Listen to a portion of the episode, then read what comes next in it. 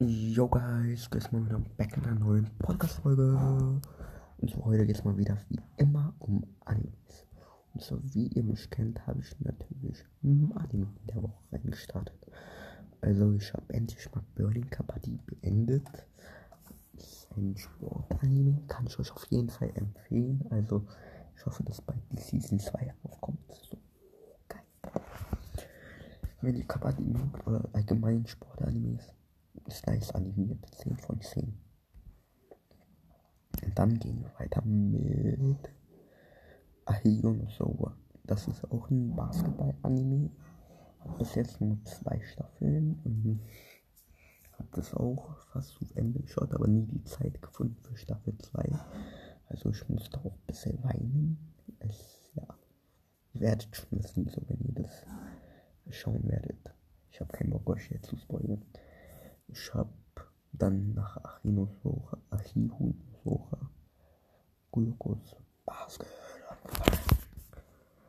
War auf jeden Fall der geilsten Animes und natürlich Light in April. Das habe ich nach, das habe ich so aufgeschoben und ich wollte es endlich mal anschauen. Es war nice, aber auch traurig. Zur gleichen Zeit nur 10 von 10. Also ja, und jetzt kommen wir zu Kuroko Basket. Also ich habe in Ayatai die OVAs und den Film geschaut. Also ich war sprachlos, 10 von 10. Alles. Ich musste auch schon ein bisschen weinen, weil Kurokos Licht Kagami ihn verlassen hat. Und ich habe auch die Charaktere gefeiert, oder die GO Generation of Miracles. Ich habe es auf Englisch gestaut und es ist zu Ende, aber trotzdem kann ich euch das empfehlen, wenn ihr wirklich mal ein Anime äh, schauen wollt. Und ich habe das OVA gefeiert am meisten, als Kuroko Geburtstag hatte. Und dann gehen wir weiter zu One with the Wine. Und zwar One with the Wine, One with the Winter ist ein, ein Anime, in den man rennt. Also ich glaube, die meisten kennen das schon. Das ist auf ein richtig alter Anime, hat nur eine Staffel. Aber trotzdem fand ich das nice.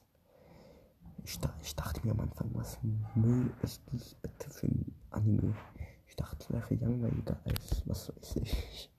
Aber es hat eigentlich mehr Spaß gemacht als erwartet und die Charaktere, dass man alles über die Charaktere gefeiert hat, auch wenn es nur 24 Folgen waren, fand ich am geilsten. Also deswegen war ja eigentlich schon 10 von 10. Und damit würde ich mal sagen.